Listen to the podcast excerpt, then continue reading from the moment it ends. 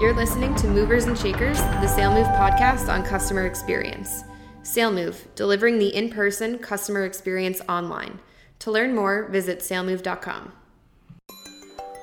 I'm Jeffrey Mack, Director of Marketing at SaleMove, and welcome to Movers and Shakers, the podcast that explores the world of customer experience through conversations with the influential business leaders tasked with delighting their customers at each and every opportunity. Today, our CEO, Dan Michaeli, we'll be speaking to Karl Haller, a leader at IBM's Retail and Consumer Products Center of Competence. In this episode, we'll talk about the importance of leveraging data to inform the customer experience and the value it can have in arming your frontline employees. We'll also talk about measuring the customer experience and the tangible impact that delivering a positive one can have on the bottom line.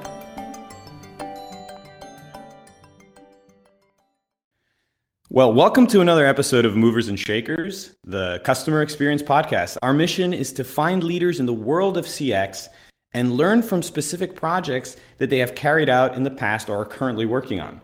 Today, our guest is Karl Haller.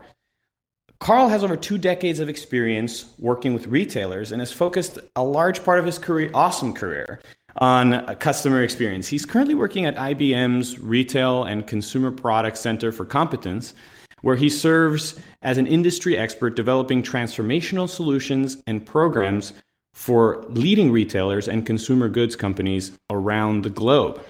Now, prior to IBM, Karl held several senior leadership roles around strategy and customer engagement at companies such as The Limited, Brooks Brothers, and Tommy Hilfiger. I personally enjoy my conversations with Karl a great deal because he has a very unique insight into how to create a flow of ideas between the in person and digital CX. So, welcome, Karl. Thanks, Dan. It's, uh, it's actually great to be here. It's great to have you. So, I just wanted to start out, I think, you know, just to kind of lay the foundation here. Tell us, how do you define a customer experience? Um, so, I really think the customer experience is every interaction a customer has with a brand. Um, that could be visiting a store, it could be seeing an ad, it could be engaging online or on social. Um, frankly, the most common customer experience is really using a brand, you know, or using a product. So, you know, once you actually buy something and take it home and keep using it, that probably ends up being the the most lasting experience. You know, whether it's clothing or automotive or you know electronics. Um, most of our experiences are based on once we already have it at home. Right. So not necessarily just a, a sort of a conversation or an interaction, but actually the use of.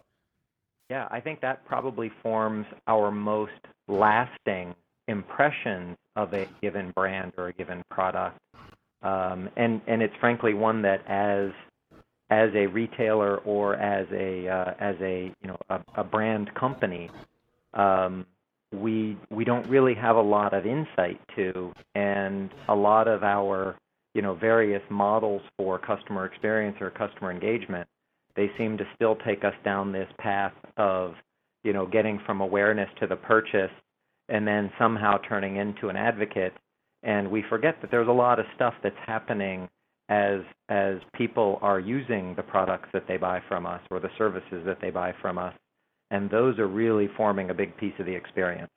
Hmm. and and how can how can we tap into that a little bit more? What do you think are some of the tactics that uh, that companies can use to create a great CX and maybe tap into some of that you know the, the, usage information or or the experience for the customers with the actual product or service there are there are a lot of different ways. I mean, right now it's really about um, speaking to or engaging with your customers when they are actually using things. So, you know, there are a lot of ways to do that. You can do that through traditional consumer research. You can do that through uh, social interactions.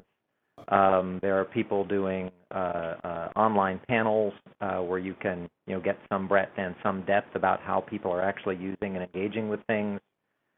Um, in the future, there will probably be a lot more Internet of Things or IoT out there. So there will be, you know, the the devices that we have will report back.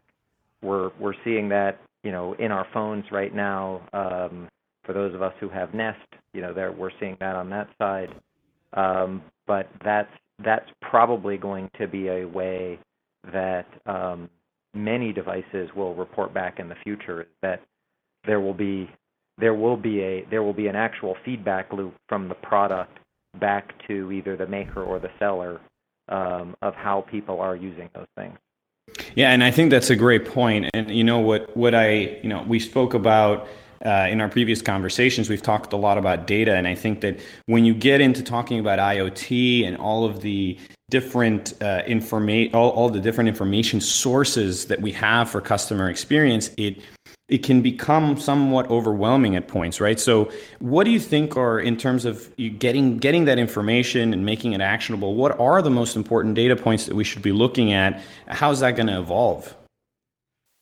Um, that's it's it it is a great question. Um, and that's something, frankly, that at IBM we're we are working on. I, I just got back from uh, uh, from a, an IBM conference called World of Watson, um, and that was the real focus was on using what we call cognitive computing, um, or in a broader sense, uh, um, uh, augmented intelligence, which is how we define AI, to help people make sense of all of those things.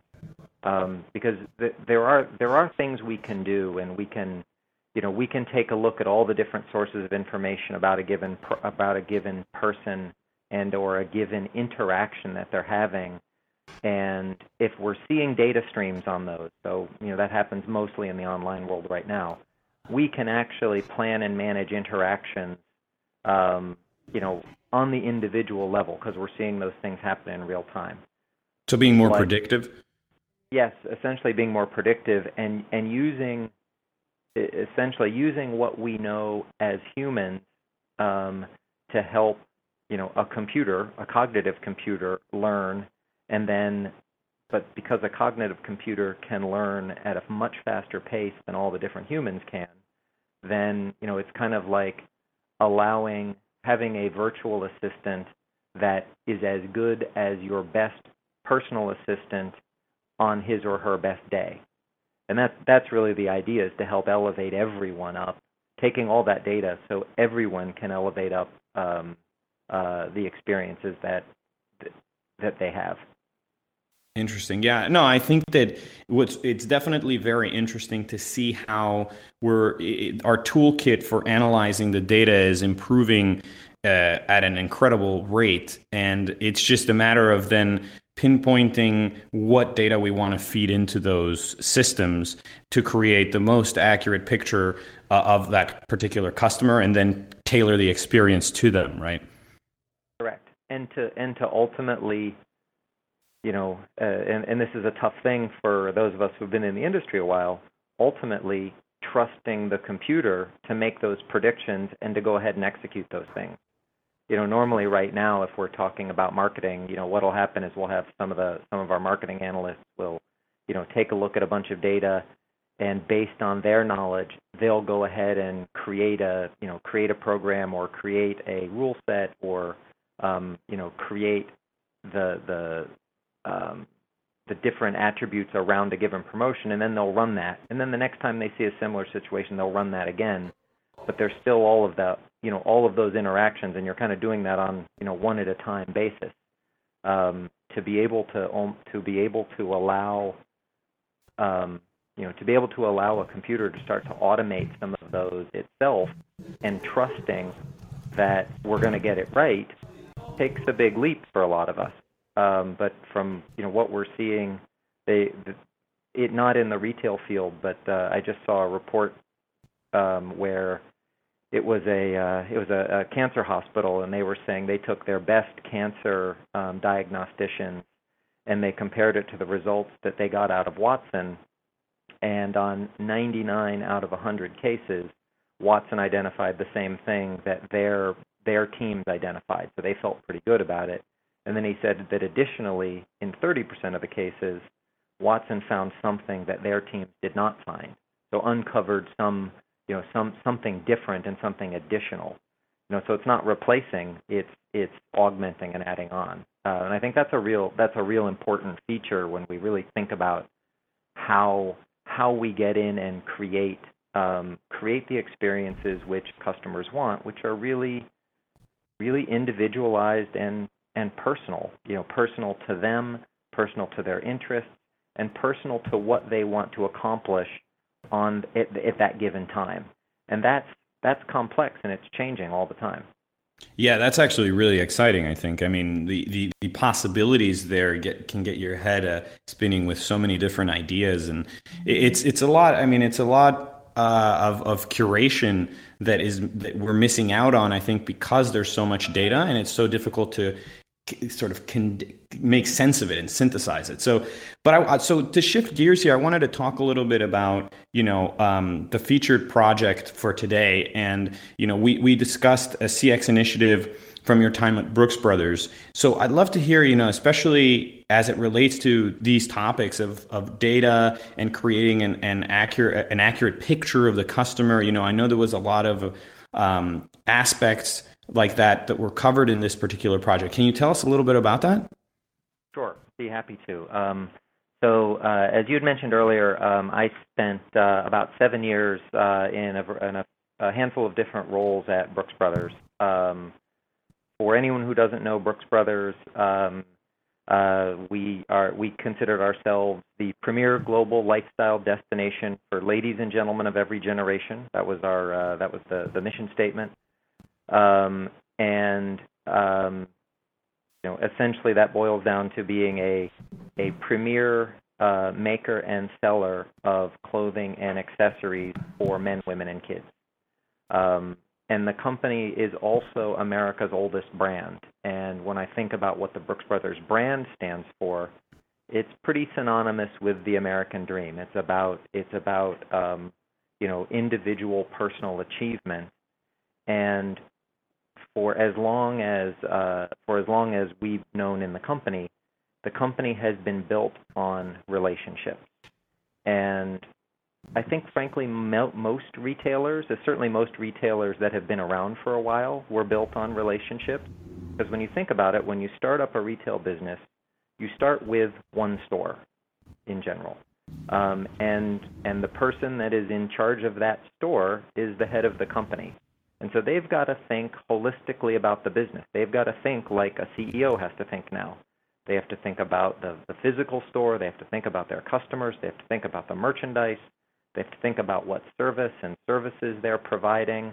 Um, and what we realized at, at Brooks, um, and, and this has really happened throughout the industry, is that as we've gotten bigger and developed into multi-hundred store cha- uh, multi-hundred store chains, um, we've lost a lot of that, and the mm-hmm. stores themselves have become very execution oriented. And so mm-hmm. the project that we undertook at Brooks Brothers, uh, we called store manager as CEO. And it was really the idea that each of our retail store managers would act like the CEO for their store. And we wanted them to think more broadly um, and to leverage to leverage the, in, the the information that we would all see in the corporate office in the various you know in the various departments we had you know the product design department and the merchandising and planning and allocation and marketing um, and uh, loyalty and CRM and all you know all these departments we would see a lot of information but a lot of that never got back out to the store. So a big piece of this uh, of this effort um, was to arm the store managers with the with the types of information so that they could actually make decisions at the local level rather than really just having everything pushed pushed down to them. Um, the area that uh, that I really got involved in uh, very specifically um, was in sharing back a lot of the information we had about our customers off of our customer database back with the stores. Um, wow. Something that we found was that most store managers don't actually know how many customers they have, and might not even get it within hmm. an order of magnitude. They uh, because it's not information that they've ever been exposed to. And so, Karl, would that would would that be? So, sorry to interrupt you there. Would that be one of the most important data points that you were making available to them? I, what what were? I, I find this super interesting. What were some of the kind of most critical data points that you wanted to make available to the store managers? So um, again, and I'll speak more to the customer side. So we would start to break things down into um, the the number of customers that they have and kind of what's the health of that customer base. If you compare it over the last couple of years, is the customer base growing or shrinking in terms of overall numbers? Is, are their average are their customers spending more or spending less? Um, what products are their customers buying and what products are their customers not buying? And um, where are those customers coming from?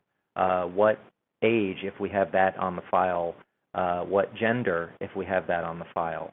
Um, are they? Are you a store that is serving, you know, a local neighborhood, say a, a radius of five to ten miles? Um, are you a store that is drawing customers from around a, you know, say a 25 or 30 mile radius? Are you actually drawing customers from, you know, an area that we used to call driving tourists, you know, say 50 to 200 miles? Or are you serving customers uh, what we called flying tourists, like 200 miles plus. Do you have a lot of international customers? Hmm. Um, all of those things should really help a store manager understand what is the range what are what's the range of products that they should be offering in their store? Because we we now we've gotten to a point with most stores where we have more products than can fit in the store. So we, we have to make editing, you know, as you called it, curation decisions about each store. And typically in retail, we make those at the corporate level, and and usually those corporate teams in allocation and replenishment make those decisions at a category level, not in aggregate thinking about a given store. Um, and so we wanted to augment what they were doing with what uh, with what the store managers then could know about their individual customers, and um, you know could take and look at the data that they're seeing, um, and really put a customer spin on everything. So let me give you just a couple of examples because I think I've used way too many words. Um, at uh, at Brooks Brothers, um, approximately 15 to 20 percent of uh, our sales were in women's product. Um, but when we looked at the gender of our customers, we found that closer to 35 to 40 percent of the customers were women, mm-hmm. And only about I think it was maybe three fourths of the women who had who had been in our store and made a purchase had actually purchased something in the women's department. So we hmm. had a real we one of our goals was to grow the women's business. And we were trying to figure out do we need to go out and spend a lot of money on marketing to attract more women to the store? And it turns out we really didn't. We actually had plenty of women coming in the store. We just needed to steer them toward the women's department rather than the, the, the woman who was coming in to pick up something for her husband or to pick up something for her kids from the shopping the other department. That really changes how you can how how you would market to them. And um, Karl, and ways you do that? Yeah. Karl, was that was that insight generated at the at the sort of the corporate level, or was that an insight that came from this store uh, the the store managers? Did, did, did were they presented with this data and then they developed that insight, or was that something that you collaborated on? Uh, sort of tell tell me tell us a little bit more about that. So we, you know, that was one. Um, we would do things at the corporate level, and like that was a data set that we knew coming out of the corporate level. So we kind of gave them, hey, this is a hint, you might look for this. Mm-hmm. But not every store was the same. You know, if right. the average was 35% women, some stores were at 45%, and some stores were at 20%. So what the local store manager would then do is say, okay, I know I need to grow. I know I my goal is to grow my women's business. You know, that was one of their goals. One of the goals is to grow the women's business. Um, if I'm if I'm you know well underpenetrated in terms of the number of women coming in, well then I've got to think about going out and attracting women into my store.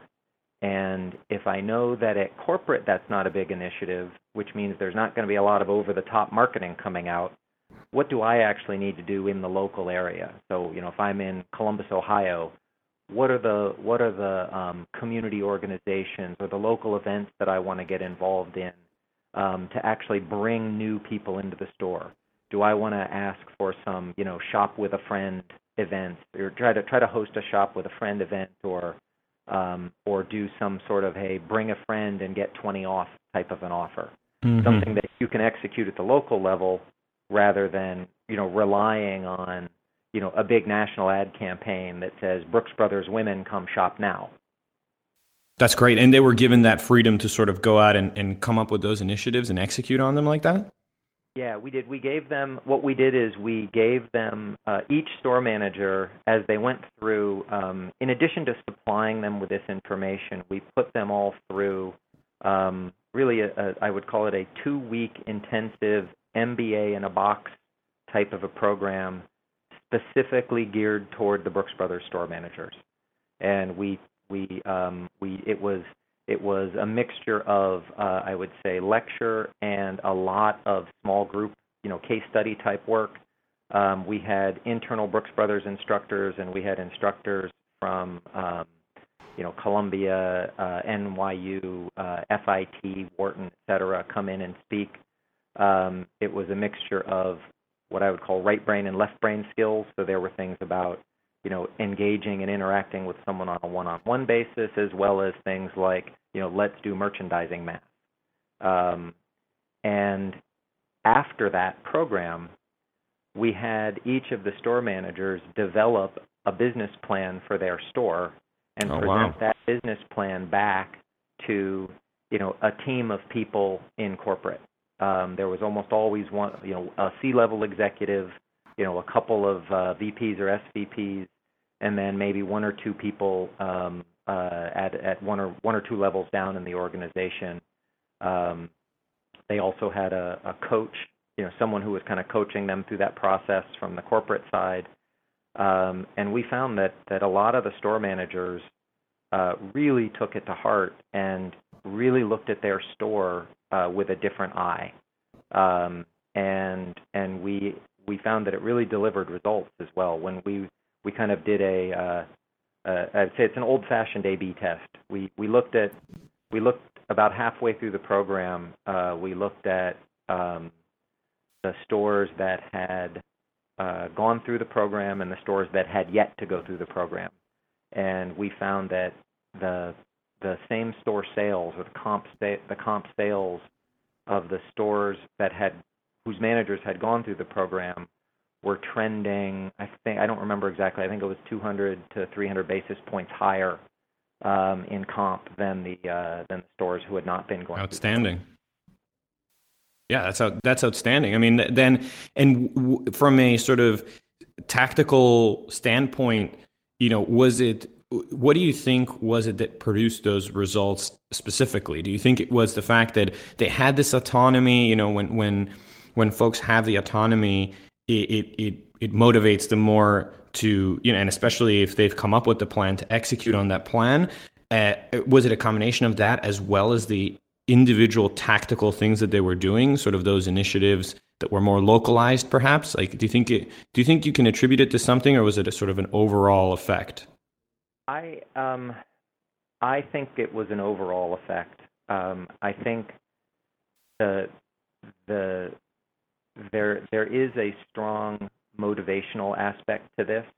You know, when you um, if, if you've ever worked with uh, field organizations, um, when they take ownership of a goal, frankly, whether it's a goal they came up with or you kind of pushed on them, if they really take ownership of it, these are among the best people anywhere in any field to to deliver on that goal.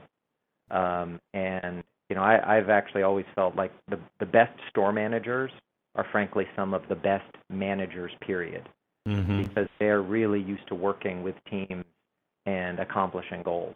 Um, you know, I've I've found in the various places I've worked that that the the best store managers, and I would expand that to the field management as well.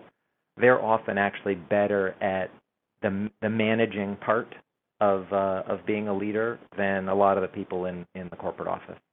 Mm, that's really that's really interesting. Yeah. And were the and how you know one of the things that was coming to mind as you were as you were talking about this was how do you create a virtuous cycle with this, right? You know, because on the, on the one hand you have the store managers that are on the ground and they're they you know they've assembled a plan, they're executing, and they're obviously iterating on this plan, or or you know, or they're gaining in, or they're gaining invaluable insight that that could benefit other stores or the or, or just overall the organization was there how how were you all tapping into that data as well? Sort of what was being learned while these plans were being carried out? Was that data being kind of or that information being passed back to corporate somehow? And if so you know what were the what were some examples of that in, in making it actionable for for the rest of the stores?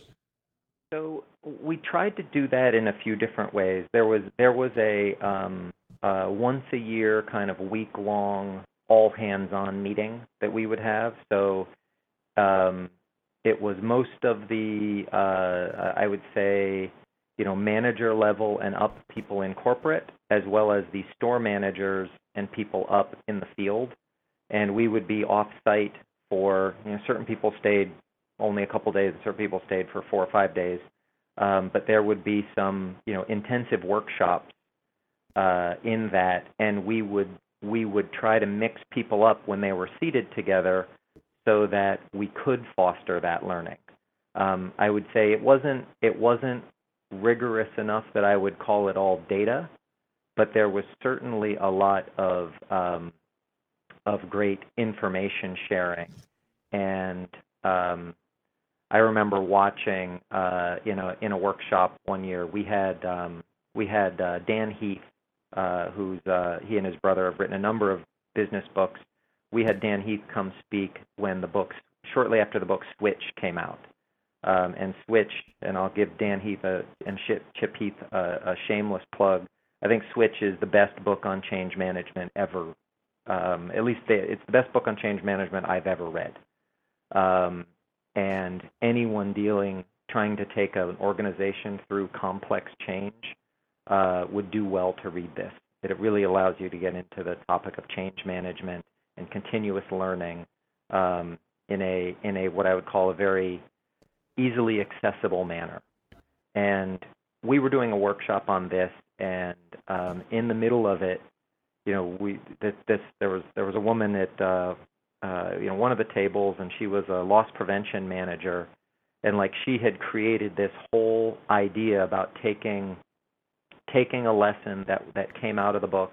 Uh, and for those of you who read it, it was the example uh, with the uh, the, go- the glove, the work glove, mm. um, and she applied that example into showing what is what's happening with loss prevention and theft by you know by showing it visually not by you know putting together a spreadsheet that says gosh do you know we lost x thousands of dollars this last year but actually putting taking that equivalent in product and putting it on a table so it really hits home. Hmm. And it was just you know, and all of a sudden, I would guarantee you that that next week, probably 50 stores did that because right.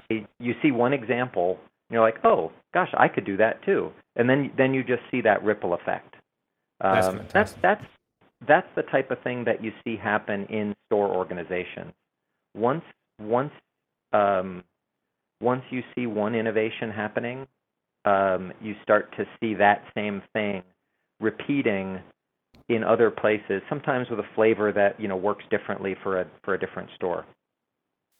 Yeah, no, I love that. I think that's it. It's it's it's like you say, setting setting up the right the right process around it. It just sort of happens by osmosis. People people will just adopt those things and start implementing it in their in their own ways at their own stores. So I think that's I think yeah. that's great.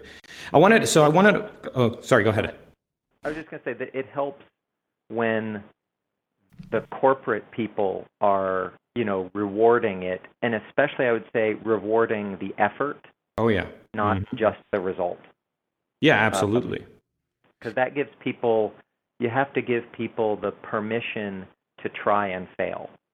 Absolutely. Because the trying the trying will get you will get you the innovation. Yeah, no, absolutely, and celebrate almost even celebrating failure, right? Making sure that that people uh, are not are not penalized for for trying and not succeeding necessarily in one of these initiatives. That that lets them yeah. lets them continue to to go after it. So, but no, I think that's really fascinating, and I wanted to shift gears a little bit here and just talk some more about results, right? So if we if we think about how this was impacting the customer experience, both from a qualitative standpoint and from a quantitative standpoint. Like, what were the things that these initiatives were creating for the Brooks Brother customer that was coming in the store and interacting with these folks? Could you tell tell us a little bit about that? Um, sure. I mean, really, what we wanted to do is is create um, create an environment. And I'll go back to what I was talking about at the beginning. With this, the company was built on relationships. And so in you know one of the you know the five questions that we measured um, in our you know our relatively traditional register receipt type of surveys and online surveys is um, we would measure the idea of having a real relationship with a Brooks Brothers associate. Um, and we found we, we found pretty early on as we were starting to get into the customer satisfaction field that, you know, frankly, compared to the state of service in many organizations today, we actually did pretty well. So we couldn't mm-hmm. we couldn't use a lot of the traditional metrics because we were I don't remember the exact number, but I feel I think our NPS score was somewhere like 80 already. So you know we weren't dealing in the 20s or the 10s, and we weren't dealing in the negatives like I've seen some examples uh, in in some sectors. Um, so you know, we we were really trying having to teach to shoot for um, you know to shoot for top scores all the time, um, and we found that that the, the there there was a real virtuous cycle between um, the customer impression of Brooks Brothers and the customer's ability to have a relationship with a Brooks Brothers associate and sales results. Um, and and you know just we kind of measured these things on a five point scale, and we found there mm-hmm. was not a big difference as you moved from you know a one out of five to a three out of five. But as you moved from a three out of five to a five out of five on on um, is the same I think on the on all of these metrics, but but specifically on the one about having a relationship with a Brooks Brothers associate, we found that going from three out of five on that to five out of five on that correlated with a doubling of the average annual sales per customer. Wow. Um, and that's pretty substantial. You know that that says, yeah, you you know, going from poor service to okay service doesn't get you a lot. Yeah. But going from okay to good to great you can really win there. And uh, when you get someone, you know, up in that, you know, that high spending group, this is where, you know, this is where things like customer lifetime value come into play. You know, it's you're you're going to get the business.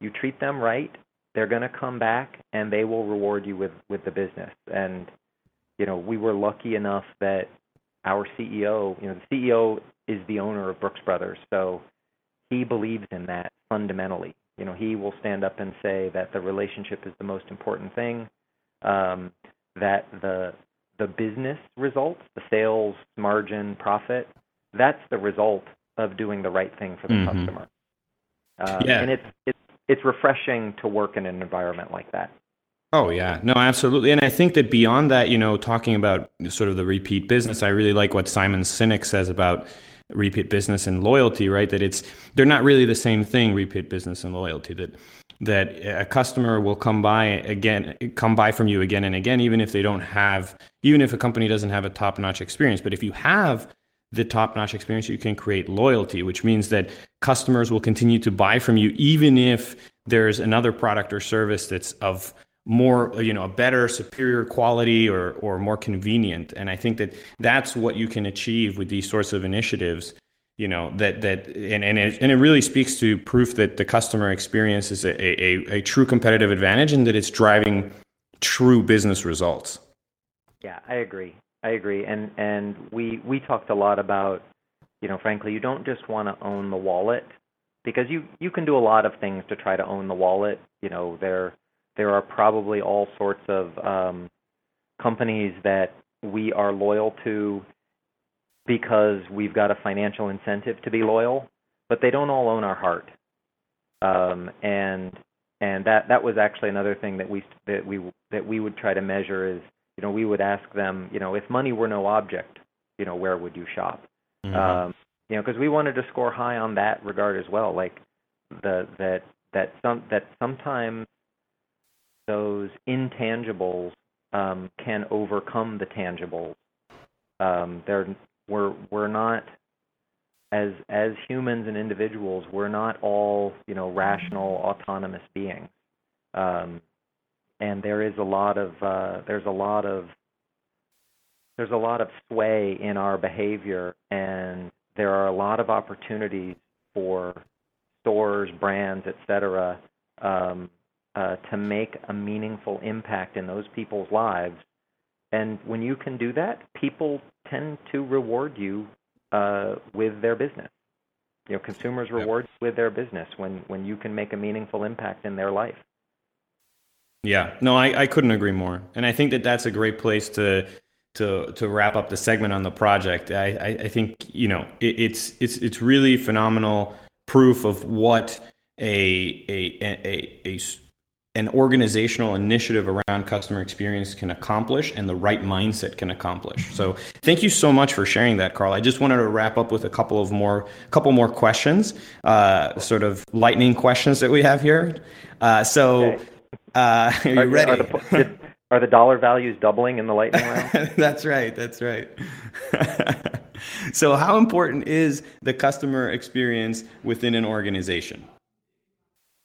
Um, so, uh, I mean, frankly, it depends on which organization you're talking about. Um, as a shopper, I would say some think it's very important and some don't. Um, I would say that the big challenge right now that brands have is getting beyond the talking and getting into the doing.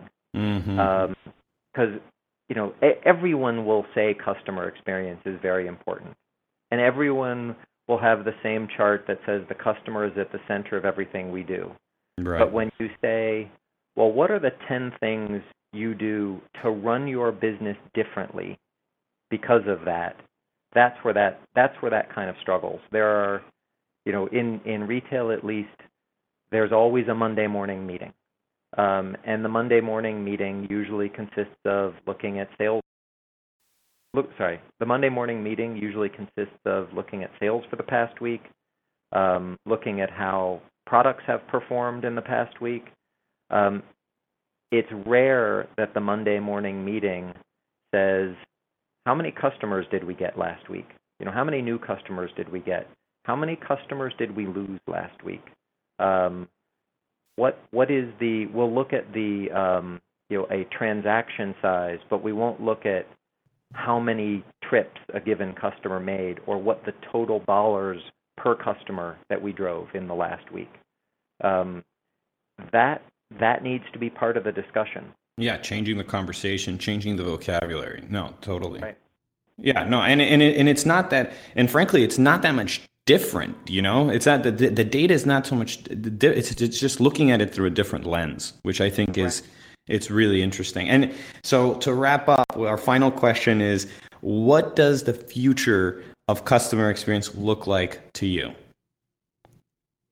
So um, I'll go back to a little of what I had mentioned earlier, which was uh, uh, you know having a recent experience at the uh, IBM World of Watson conference, and so I would say that that given where um, we're going with data and information and the ability to process and act on data and information, um, I think I think that we're going to have. Uh, I, I think that the future is going to consist of a, of many more personalized and individualized experiences as customers know more about their customers uh, I'm sorry, as companies know more about their customers, as they know more about their customers' interests, as they know more about their customers' mindset, as they know what a customer is looking to do on a given,